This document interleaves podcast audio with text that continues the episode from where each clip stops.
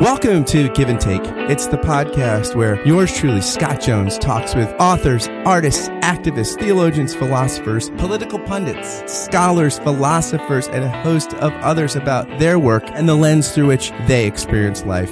I engage my guests in a free flowing conversation that's entertaining, unexpected, occasionally bizarre, and hopefully enlightening above all. Thanks for listening to this episode of Give and Take.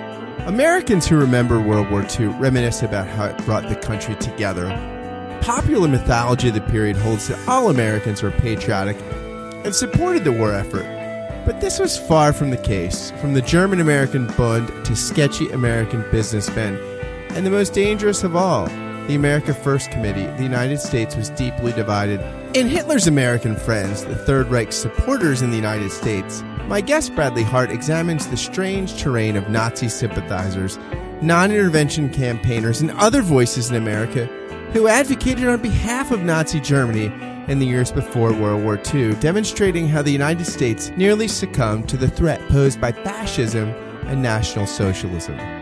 Hitler's American Friends exposes the homegrown antagonists who sought to protect and promote Hitler, leave Europeans, and especially European Jews, to fend for themselves and elevate the Nazi regime. It's a great book, and Bradley and I had a great conversation about it. I hope you enjoy it as much as I did. I give you Bradley Hart.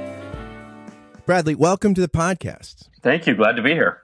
Hitler's Friends, the Third Reich's supporters in the United States, is your new book. Now, th- what what strikes me about this book and its relevance is uh, this is a story that is often not there, it doesn't get a lot of attention today or in most probably American history classes. I mean, you mentioned Charles Lindbergh, and there, there there's some attention to that, but you you chronicle just how relatively widespread this phenomena was before Pearl Harbor. That this actually, you know, there that our involvement in World War II was not at all inevitable, and there seemed to be some knowledge of that in Germany, and, and there were many people who, for various domestic reasons, were pretty against the United States intervening on behalf of our allies. Absolutely. And that's why I wrote the book, because this is history that's been left almost completely out of the textbooks. Um, I used to teach American history at the college level, and I would see maybe one or two sentences referencing America First, referencing Charles Lindbergh,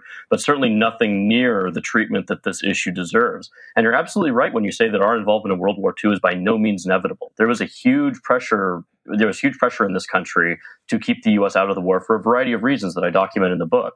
There were a large number of people that were outright Nazi sympathizers that wanted us to cut a closer relationship with Hitler and, uh, in some ways, approved of his policies towards the Jews and his foreign policy in Europe. There were other Americans, and I think this is, was one of the more interesting findings of the book, who wanted to keep us out of the war because they thought it was simply a bad idea. They thought that it would result in bloodshed that was unnecessary. It would result in huge military expenditure. And some people feared that it would result in Franklin Roosevelt becoming a dictator in some ways along the lines of a Hitler or a Mussolini. So there was a wide variety of reasons why people opposed this. And it was, again, by no means inevitable we were going to get into the war. Yeah, and, and, don't you almost have this in our founding DNA? We, you know, the, the, founding fathers being wary of foreign entanglements, and, and, and this kind of hope that by being by being separated from our the continent we came from, you know, by like a notion that that that this would be a good thing to be a little hands off globally. I mean, there, there's that seemingly in the in the political DNA. Absolutely, that was the founding fathers' vision: was that we should be removed from these European conflicts. Remember George Washington's farewell address? He warns against entangling alliances and essentially warns against us getting involved in ancient conflicts happening in Europe and other parts of the world. So this is not only a facet of the American political experience, really. It was the predominant foreign policy view up until 1945. We have to remember that after 1917 and 1918, when the U.S. enters World War I, there was a huge pushback in this country against the idea of ever getting involved in a foreign war again. And this obviously feeds into what happens in the 1930s. There is also a massive debate that unfolds in this country over European war debt. So this is something else that's sort of been left out of the history books. But uh, the Allies, Britain and France primarily, had borrowed huge amounts of money from the United States and never paid it back. And so when they start asking for military aid in the 1930s, as Hitler is building up his military, a lot of people in the US say, no, you haven't paid back your previous debts. We're not giving you any more money. And some politicians, some more hot headed voices in Congress, actually start asking for um, British military bases in places like the Bahamas as compensation for this money that had been lent. So this is an incredibly complicated period. And as I was researching the book, I realized that even I, as somebody who has taught American history, didn't know much about this stuff. Yeah, and you begin the book with this kind of dramatic scene where Charles Lindbergh is addressing the American First Committee, which again, there's some knowledge uh, of that as you've as you've mentioned in in some historical consciousness out there. But you kind of say that the, the, this is a sort of culmination. This isn't the intro. I mean, this is there's lots of grassroots movements that for various reasons, for religious reasons, for business reasons, uh, uh, for national, for kind of uh, germo, germophile or frank, what would you call it, germophile? I guess um, germaphobe. Yeah, germanophile. Because germaphobe would be like what Donald Trump is. Germanophile would be the the the the, the America first it, it figures out some ways to kind of harness this energy that from disparate groups, right? And and you have a figure like Lindbergh who can unite them, but this was not something they were building top down. So there's a lot of sentiment for staying out of the war, and and that's really sympathetic to the Nazis. Absolutely, and I, I, I, think Charles Lindbergh is one of the most fascinating figures that I encounter in the book or, or discuss in the book. Um, because he is this figure who had always had an outsized image in the American sort of experience in this period. Remember, this guy is considered a national hero because of the 1927 flight across the Atlantic. Then a few years later, his son, Charles Lindbergh Jr., is dramatically kidnapped and killed outside his home in New Jersey. Um, so this is a guy that had been in the news for years, was genuinely seen as a hero by many people, and had this huge outpouring of grief and support. I mean, it was considered to be the trial of the century um, when uh, Bruno Hauptmann, the man accused of killing the Lindbergh baby, is put on trial and eventually executed. Um, but even outside of that period, Lindbergh then goes to Europe, and there are people, and this is one of the more interesting things I found in the book. There are people who start talking about him as a future president or even a future dictator in this period. There are people in the German American Bund, which becomes this sort of radical pro German, pro Nazi group in the later years of the 30s who are talking about Lindbergh as being sent to Europe for some greater purpose, that there are forces at work that the American people aren't aware of, but they'll know what's going on at some future date. So he has this really outsized influence. And I think when um, when he gets involved with America First, a lot of people read more into that than perhaps Lindbergh himself wanted people begin to interpret his actions as this is the final arrival of this man who's going to become the future American dictator, at least at least a president, maybe even a dictator. Um, and so I think that kind of explains why he himself is so surprised at the reaction to some of the remarks that he makes, especially as you mentioned this famous speech on September 11th, 1941 in Des Moines, Iowa, where he for the first time explicitly blames the Jews for the outbreak of war in Europe. It's a really dramatic moment. Yeah, and the, there's some weird parallels here, right? That just like today with uh, the kind of populist nationalism that we see in Europe and that a different kind here, but I, would say there's probably some family resemblances that swept Trump into power. You have people that are would say, "Hey, wait, this isn't race based. It's not anti-Semitic," and then you have people that that are that do you know in the alt right and, and, and, which is attempted to seemingly kind of dress themselves up these days and become more respectable and you have this internal tension. You have it then right? Some of lindbergh's anti-semitism is really some of the people in the kind of america first no no no no well that's going to make us sound crazy right? Like they, they they wanted to make it a little more mainstream and we're worried about uh, lindbergh's move here yeah, and, and it's a really dramatic moment again because there's this split that you're describing absolutely correctly, where the more respectable voices. Remember, America First has 800,000 members. Uh, it also has me- major members of Congress who are at least peripherally involved with it. And we're talking people who are U.S. senators who are going out and stumping for this stuff. So there's certainly a great amount of fear when Lindbergh makes these remarks that, hey, this is going to make us look crazy. This is going to make us look like the Nazis. But then one of the more interesting things I discovered was that in America First's own files, there's this huge outpouring of anti Semitism from their membership. People who are writing to Lindbergh and saying, thank you for finally exposing what I've been saying for years. Um, and so there's a big split that takes place between the rank and file and the sort of quote unquote respectable leadership of this organization. And I think there is an analogy here for the present day, where, as you say, the alt right is trying to make itself respectable. They are having some success with that. But when um, there is a pushback against overt racism, there are certainly people within that movement that are saying, no, no, this is what we need to be doing. We're finally telling the truth. We're finally putting the message out there that that our supporters want to hear. And you know, you, I feel like because of our sort of historical retrospect, you know, how we how we remember events now, some of the things you describe seem so just like the, the, you you find yourself incredulous, right? When you're thinking, because we think of like Nazis the worst thing you can be, right? In political discourse, you compare somebody to a Nazi. No, no, it wasn't the kind of. I mean, most people at the time were much more concerned about communism than fascism, and even you talk about J. Edgar Hoover and the FBI. That you know they wind up. There's a fascinating British intelligence agent you talk about in the book a little bit who's got some. He was doing some sort of pro propaganda, getting the war America, you know, eh, stuff against Nazis. And and and you know Hoover likes him at first, then kind of is bothered by him, and, and just not so the intelligence agency they don't see Nazism as, the pressing threat that now we imagine. Oh, everybody saw it as terrible. I mean, it wasn't. It, it wasn't as scary as communism, right? Yeah, that's right. Um, communism is seen as the much scarier ideology, partially because we have to remember there was the Red Scare after World War One, 1918, 1919, where there were actual communist propagandists and saboteurs arrested in the United States. So there was much more history with that than there was with with Nazism, which of course comes on the scene only in 1933 the FBI is obsessed with with the threat of communism. Um, J. Edgar Hoover, as I point out in the book, misses many opportunities in the mid 1930s to really take a, a big stand against um, both Hitler's intelligence network in the U.S., but also Nazi sympathizers more generally. FDR, on the other hand, is much more interested in that and asks Hoover on a couple of occasions to investigate things that he himself uh, doesn't want to investigate. So there is this sort of um, weird rivalry.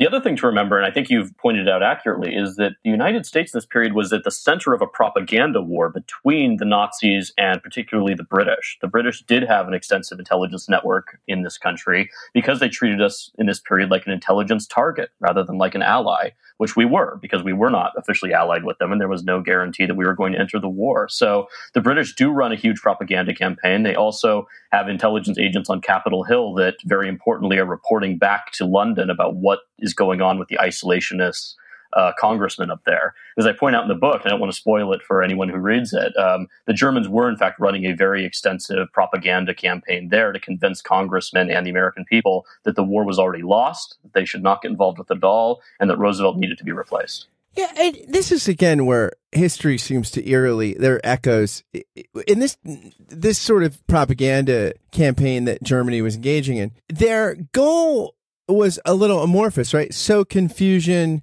uh, pit Americans against each other, make, make cacophony, tension, so so that there's not a uniform uniform voice to do something, you know, the kind that like Churchill was able to marshal in England, right? That, that people just, you know, it doesn't, in fact, they were a little wary of too much pro Nazi stuff, right? Because that might make people suspicious. So it's just, and you think about Russia's goals right now, like Putin's goals and the disinformation. It seems eerily similar. It's just like, hey, let's keep Americans distracted fighting against each other so that you know i can kind of exert myself in my sphere of influence like I, I, just need them sort of not looking at hey look over here look over here right yeah no that's absolutely right and i think there, there are some very eerie parallels and as i was going forward you know i started working on this project in 2014 2015 and so at the time none of this stuff seemed very contemporarily relevant and then as we've gone forward in time uh, suddenly I started seeing echoes in the news of the things I was researching for the book. And so it was kind of a very weird feeling. But that's absolutely correct. What they were trying to do is confuse the American people and confuse our political will in this country. And so they were putting out mixed messaging all the time. They were condemning the British for their alleged atrocities in India and Ireland simultaneously messaging that the British couldn't possibly win the war, which is somewhat contradictory when you think about it, because the, the previous arguments based upon British strength and brutality in some ways. And so they're messaging things simultaneously. But fundamentally, what they were doing, and we do see this with disinformation campaigns today, especially on social media, is they were trying to pit our put pit Americans against one another based upon fault lines that already existed. So pitting Americans who might have anti-Semitic leanings against the country's Jews, which they do quite effectively, um, pitting Americans who are more internationally minded against isolationists. The real goal here was just to up up the tension. It was to up the conflicts that already existed in this country, as you say, to distract us from what was really going on and what the American people should have been talking about. So it's sort of like the idea, like politics ends at the water's edge. So let's keep everybody from the water's edge Like, like let, let's keep everybody focused internally in, in dispute. Yeah, absolutely. And I didn't see any evidence really that the Germans believed they were going to convince the United States to ally with them or join the war against Russia. I mean, certainly they would would have loved that if that had been a possibility, but without defeating Roosevelt, um, that was going to be impossible. And so the goal in the really the goal for German propaganda throughout the war was simply confuse the Americans um, try to keep them out of the conflict as long as possible or permanently. And sure, ideally you're going to defeat FDR. Ideally you're going to have a anti-communist alliance similar to what they had with with Japan, but it never got to that point because Pearl Harbor intervened. And when Pearl Harbor happens, of course, there's no chance the U.S. is going to stay out of the war. And Hitler, I mean, you talk about people having to convince him of America's significance. I mean, he had a view of America that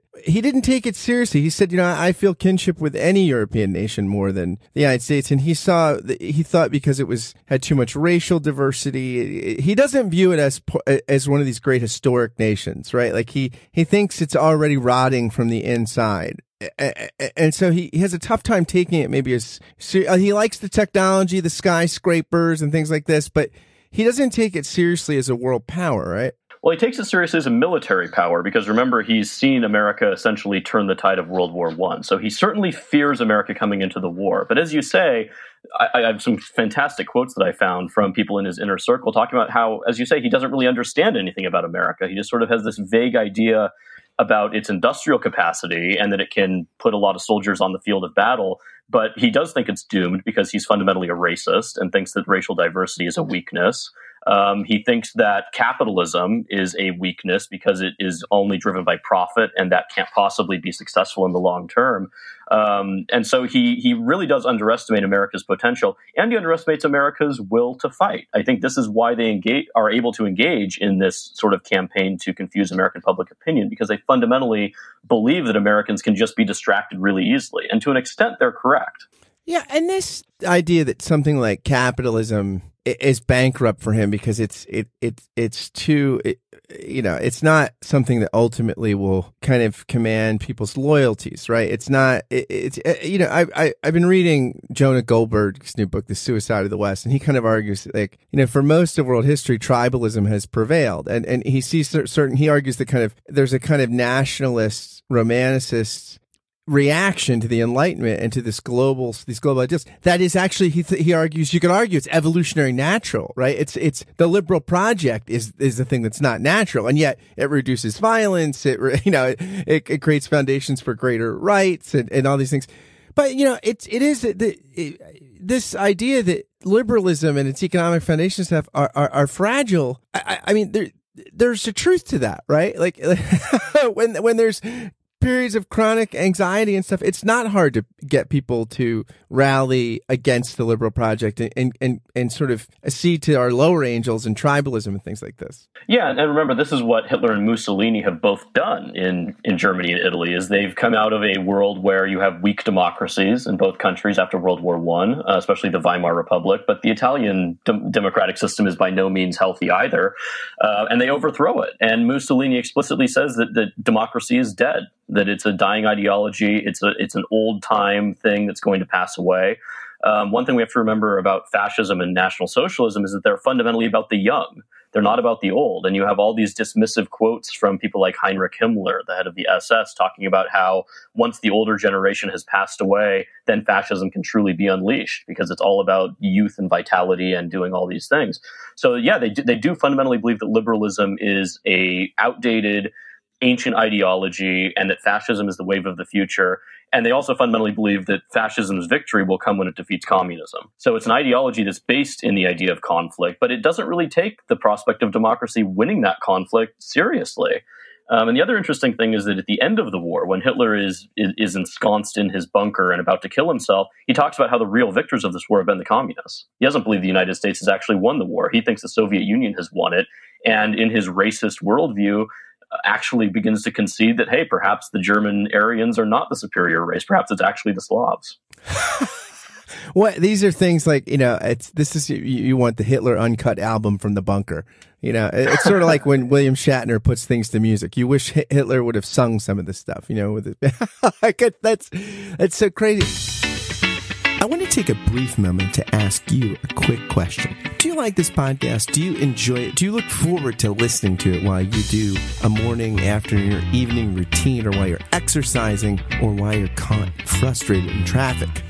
Do you tune into it because of the conversations you find here? If the answer to the aforementioned questions is yes, or even just a solid maybe, would you do something for me? Would you consider becoming a Patreon sponsor of the podcast for just five bucks a month or more? It's for a good cause. You can help this podcast and one of the many others I do keep going, and you can help launch several other podcast projects I've got in the works. So I invite you to be a patron through Patreon of this, which I think is an art form you're enjoying and will continue to enjoy.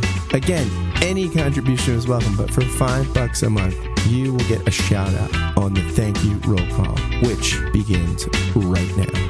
Thank you, David Babico, Ellis Brazil, David Zoll, Sari Graham, Peter Steigerwald, Samantha Blythe, David Norling, Charlotte Donlin, Barry Stewart, Larry Rule, Stephen Lipless, John Schneider, Ben Crosby, Liam O'Brien, Jim Kress, Stephen Rowe, Ben DeHart, Jordan Morsberger, Josh Redder, Jennifer Underwood, Kai Whitpennig, Simone Garabedian, Samantha Konauer, and Jim Kirk. If you want to join these patrons through Patreon, just go to patreon.com forward slash Scott Kent Jones. Thanks again for listening, and now back to the show. Let me ask this as a historian. Are you and your colleagues, like when Donald Trump starts saying America first, are you cringing and thinking, eh, come on, man? I mean, have you never read a history book or what? I mean, it, it, it, do you think that's a, a dog whistle kind of thing? I mean, eh, eh, what do you make of his explicit use of that, of that term? It's a really great question. It's something I've been thinking about a lot. I, have considered the possibility that it's a dog whistle, but I'm not sure who that would be dog whistling to, because certainly anyone who's an America First supporter originally is almost certainly either very old or or dead at this point. So it's I'm not sure that the awareness of what this was is out there to a great enough extent to make it a true dog whistle. But I think it is an accurate representation of what President Trump is doing. Um, and one thing we have to remember that I talk about in the book is that America First was not just about the war. It was an entire worldview that was opposed to Franklin Roosevelt, opposed to internationalism, wanted the United States to cut itself off economically from essentially the world trading system. Uh, the only exception being the Western Hemisphere, which was supposedly given to the United States with the Monroe Doctrine. Uh, and so this was a far more extensive movement than I think people appreciate. The war was just the issue that they were campaigning on in 1940 41 because it was the biggest issue out there. But this was an entire perspective on American history, on American politics, and on the future of this country that they were trying to put forth. Um, and so I think, you know, what, one thing I've asked myself a few times is whether President Trump actually does know anything about the original America First movement. And I have no idea. I've, I've never met the man. I've never spoken to any of his advisors about that. But I think it's impossible to believe that nobody in his campaign, when he unveiled that slogan, knew what it was referencing. And I, and I think, you know, to a large extent, it is an accurate representation of the policies they're presenting. Yeah, and it's interesting. You, you does Trump just have a sort of good feel for the populist outrage? Now, I wonder, you know, there, you point out in the book like it's the country is so unified again after World War II, right? And and you also have a big enemy in communism, and that's it's very different than Russia now that doesn't have a sort of globalizing ideology. It's back to a simpler nationalism, but then it, it it's ca- it's capitalism, liberalism versus the the versus Marxist, you know, the communist project. All these things serve to unite the country and sort of make the post World War II consensus compelling to a wide swath of Americans. Now with income inequality and certain things, there people it seems like there's an ability to get people to question some of that consensus. And and, and you know, as you point out, th- this is always part of the DNA, right? Like it, maybe it never fully goes away, and and you know, it's almost like the the vaccination that that post World War II success gave us. Maybe it's wearing off. Yeah, no, I think that's right. And and I think one other interesting thing about the post-war world is well, two, two interesting things. The first is that we ha- do have this post-war consensus where the Republicans, the Democrats basically come to the center.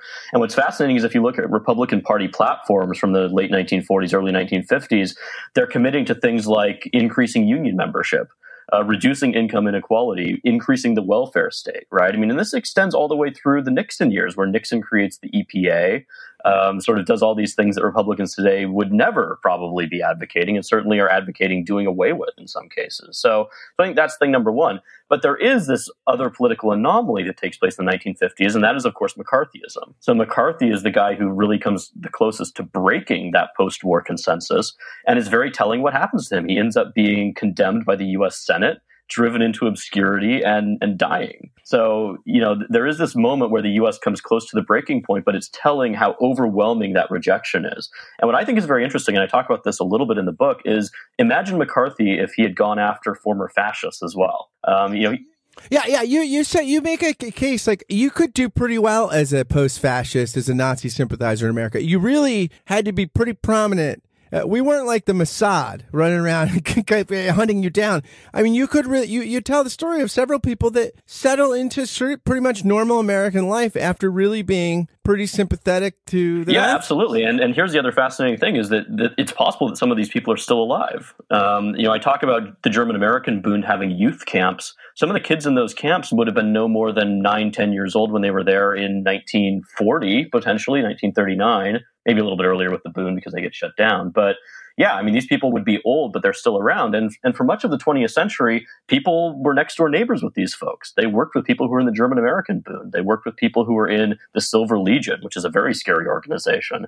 And so there's, there's never any attempt to hunt these people down. Um, the only evidence I could find that, that the US government was particularly worried about them was a background check form that I found in the archives from um, federal government employment in, I think, the early 50s, where there was a list of prescribed organizations, and the German American Bund and the Silver Legion were on that list. But if that didn't come up in a background check, there was no way they were going to know whether you were actually part of that or not.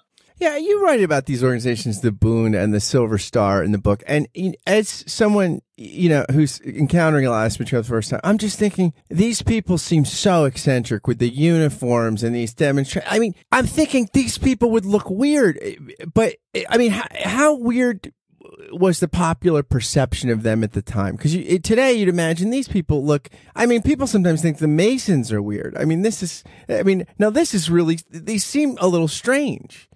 Yeah, I mean, it would be the you know the, the, closest analog we have today would be the militia movement, people who dress up in paramilitary uniforms and, and don't really do so much, so much of the parading, but certainly you see video of them you know training out in the desert and things like that. So that'd be the closest analog. But we have to remember that Americans had seen a lot of this because number one, World War One, a lot of people had been in the military, so they were sort of more used to seeing military stuff on display than we are per, uh, perhaps today. Um, and secondly, if you had gone to the movies at any point in the 1930s, you were seeing newsreels from Nazi Germany and from uh, Mussolini's Italy, and later on Franco's Spain. And these are countries where um, wearing the uniform and marching with a stiff arm salute is pretty standard. So Americans, I think, would have been somewhat used to seeing that kind of thing. But it is, of course, very different, as I point out, to see people marching down streets in New York City, giving the Nazi salute and flying the swastika next to the American flag. And that's, in fact, what begins happening. Yeah, today, you know, when Trump says there's very nice people on both sides, I mean, I generally don't think when I see Nazi flags that these are nice people. I, I, I would go the other way. I'd find another protest. That's a, call me a stickler, but once I see Nazi flags, I'm assuming that's not nice people.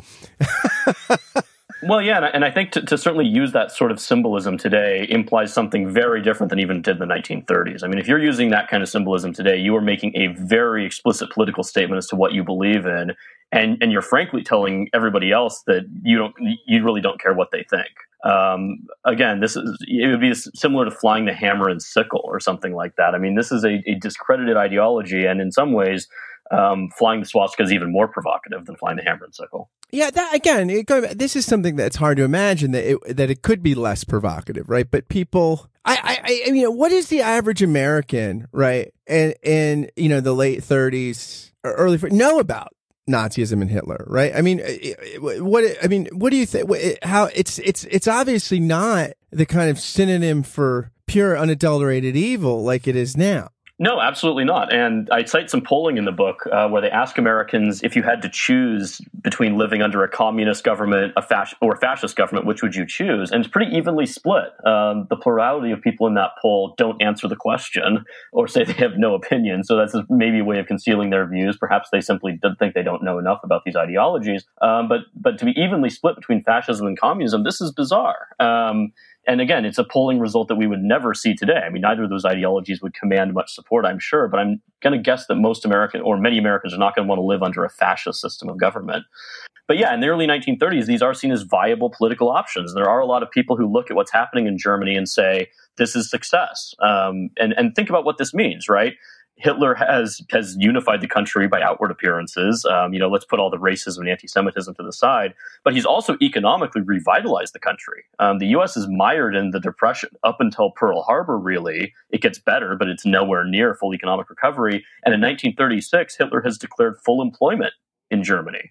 Um, the German German assets are massively going up in value, and so American business people think that they're making money there, even though they can't actually get the money out. Um, and so this does look quite successful. I think what the dangerous delusion is here, though, is overlooking the dark side of the Third Reich. Um, and one thing that's fascinating when you look at accounts of people who go and visit the country, and this is something we've also forgotten about, that it was fully possible to go to Germany on vacation in the 1930s. There were entire public relations firms that were trying to convince Americans to go on vacation in the Third Reich. And many of the accounts that are written by people who go there are very positive. They say there's no crime, there's no graffiti, um, and bizarrely, some of these people even visit concentration camps like Dachau and comment upon how well the prisoners are treated and how great um, this has been for law and order. That's terrifying. it's extremely disturbing. It really is. And, and it's a reminder to us about how seductive these ideologies can be. Um, and again, I cite some accounts in the book of students who go and study in the Third Reich and say, oh, there's no oppression of the Jews whatsoever. It's totally fine. Um, and part of this is one's perspective, right? And, and uh, simultaneously, I cite uh, reports from students who say this is terrible. And that increases as the 1930s go on, obviously. In 1938, you have the Kristallnacht, which is obviously this huge outbreak of violence. And so after that, it becomes kind of tough to make this argument in public. Um, but up until that point, you have people who who are going there, traveling, um, being feted by the German government. This is something the Germans do very well, actually. They every, every American student who goes there gets introduced to German students. They do all these sort of people to people outreach programs. Um, they get taken on tours of the country. And of course, this is all very stage managed stuff. But the Germans get what they want out of it, which is Americans coming back, especially American young people. Again, they're fascinated by the young. They think this is the future of fascism. Um, coming back and saying the Third Reich is great. There's no oppression of the Jews at all um, and and this is the future. Yeah, and you talk about how there's only today. I mean, so many there's so many students in college, and you know it's such a big demographic. But then it's only like five percent of the population. So you can, and it's not the sort of eh, kind of '60s rabble rousing crowd. I mean, this is a this is a, a, a, small population, one that's manageable, right? Where you can, you can do this kind of campaign because it's not, you know, this, this massive swath of the population like it is now. Yeah, absolutely. It's a, it's a tiny and elite cross section of the population. Certainly there are not very many women who are going to, to universities in this period. And if they are, they're going largely to all women's colleges. Um, and so there, there's this sort of gender segregation. Certainly there's huge racial inequality. I mean, almost everybody going to university in this period is white. And so there is this sort of natural appeal. And, and the Germans do exploit this. They put together these fantastic tours that, that do, even reading about them now, I'm sure they would have been very impressive to go on.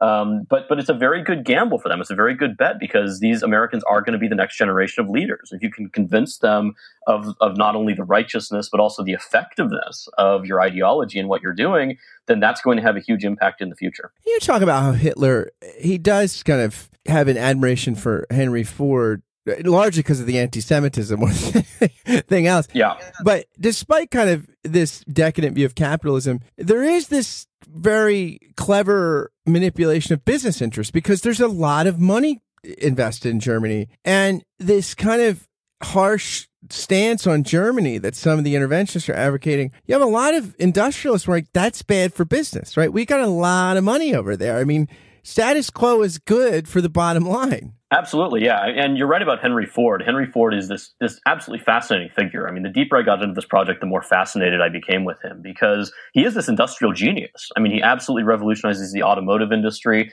He also is seen as this sort of strangely progressive industrial leader because he voluntarily pays his workers the highest wage in the industry.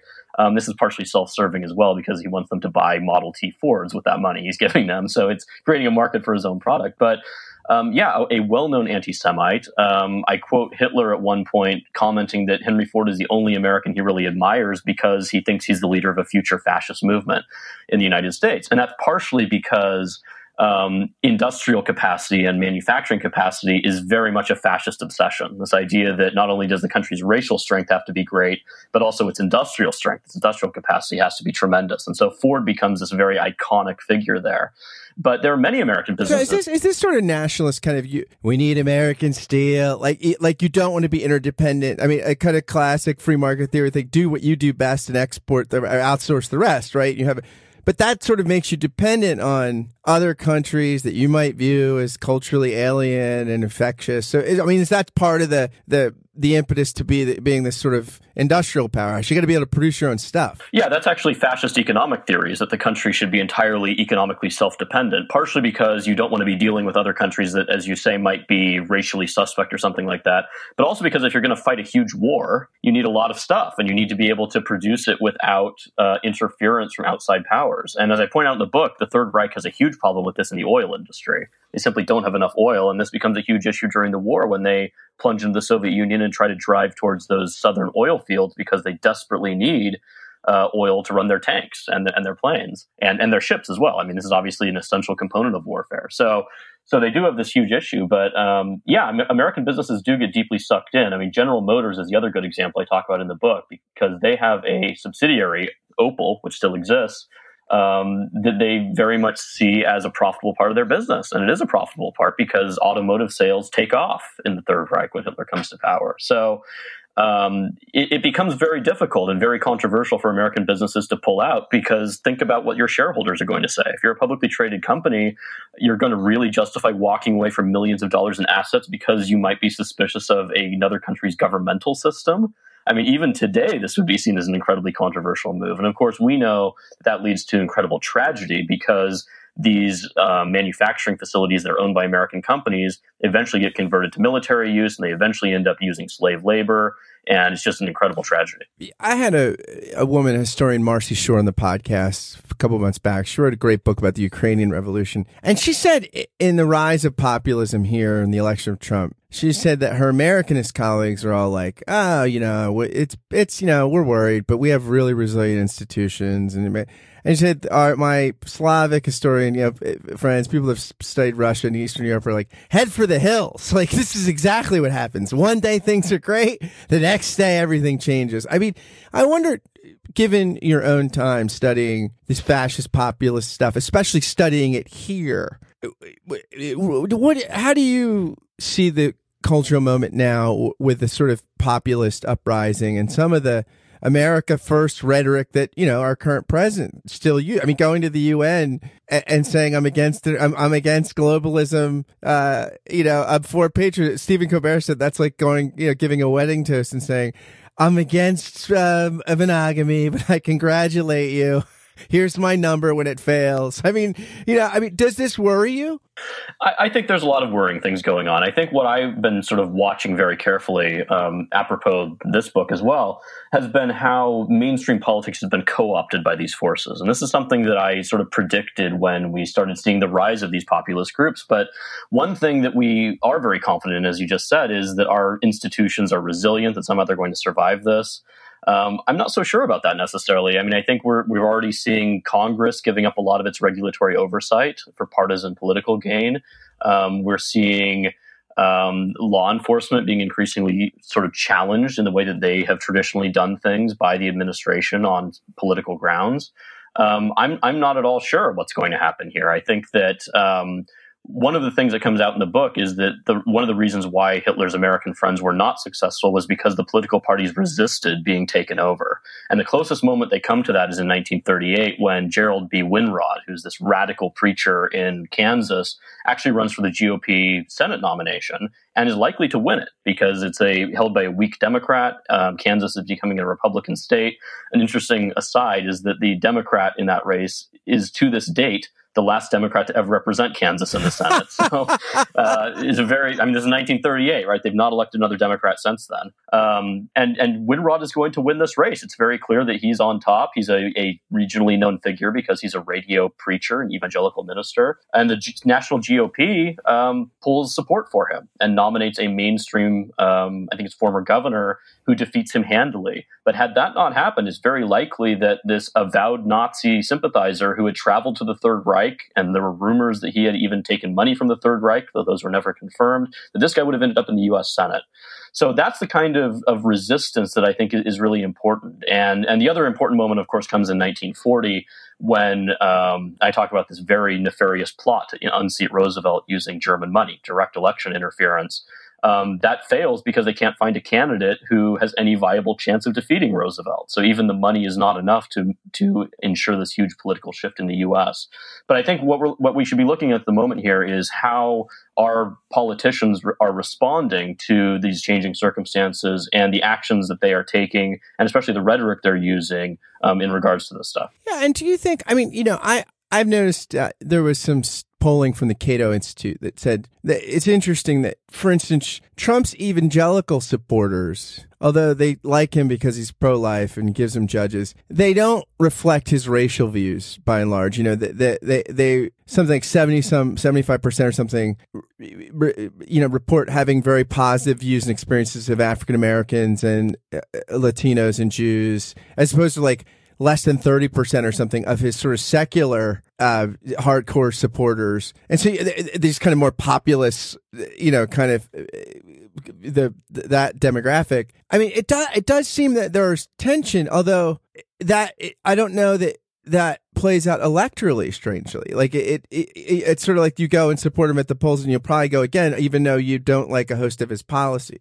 yeah I, I, think what we saw in the election of 2016 was in some ways a, a culturally based election rather than anything else. I mean i'm not sure how much that result reflected the policies being proposed by hillary clinton or donald trump as much as it did people's sort of implicit feelings towards those individuals. Um, and incidentally I, I actually predicted for the election that, that president trump would win um, in part because of this research that I had been doing here. I think that the, the appeals that he was making were actually very well thought out in many ways. You know, he has this reputation of sort of shooting from the hip and sort of spontaneously speaking to crowds. What he was doing was actually very calculated. Um, and he was making the same appeals that populists have always made in that way. And, and I believed, and, and rightly so, that that was going to be successful for him. Yeah, because it's interesting. You can just do, do the politics of wish fulfillment too, right? I mean, you can kind of you promise a lot, you know, and you kind of tell people what they want to hear.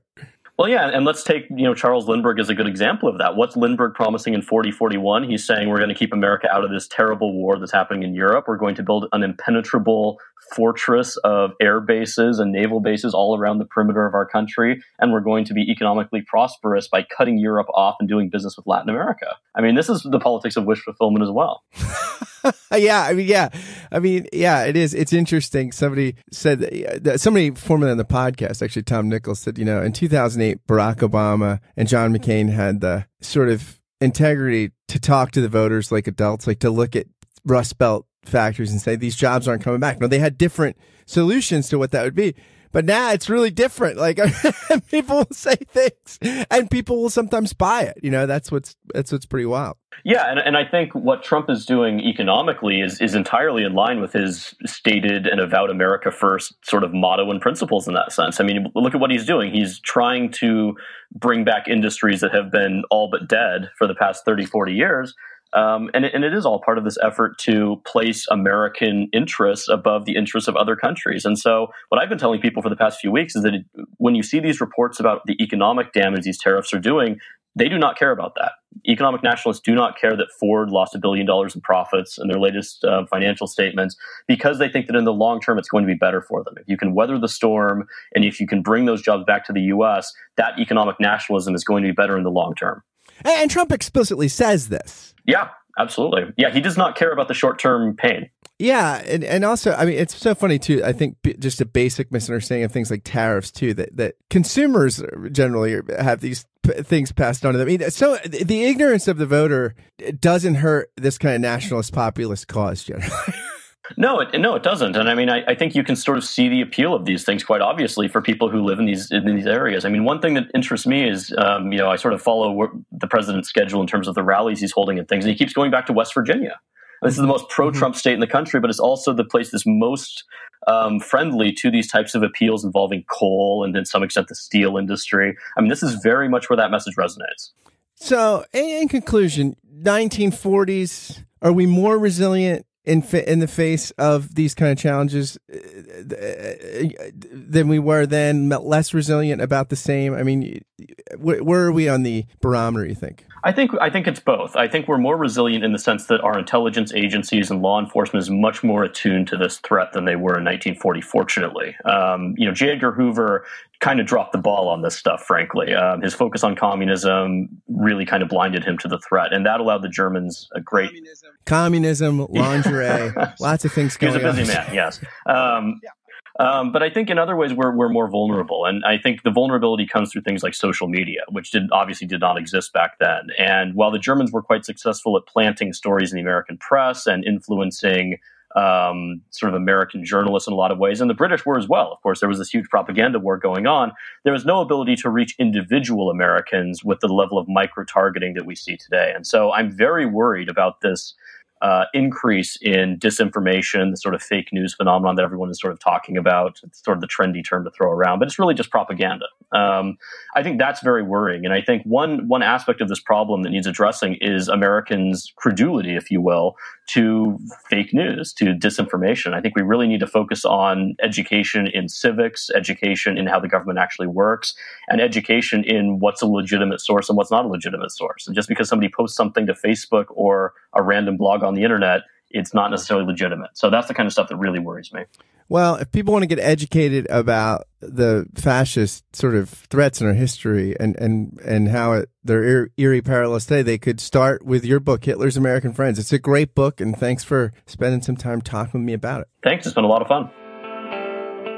Thanks for listening to Give and Take. If you liked what you heard, please do a couple things for me. They are so helpful if you do them share this interview on social media or via email or tag someone in a tweet or something and say, hey, this is great. Check it out. Spread the love and goodness if you've found it here. Also, if you could go, please, please, please, it takes like 60 seconds. Go to iTunes and write a review and give a give a rating to the podcast. It really, really helps, especially as things are getting off the ground. And if you want to consider becoming a Patreon sponsor, you can just go right to the link on the podcast page, giveandtake.fireside.fm. You can find all the information there. Thanks to Bradley for coming on the podcast. Do check out his book, Hitler's American Friends, The Third Reich Supporters in the United States. It's a fascinating read. You won't regret it. And thanks again to you for listening to Give and Take. Until next time, friends, fare thee well.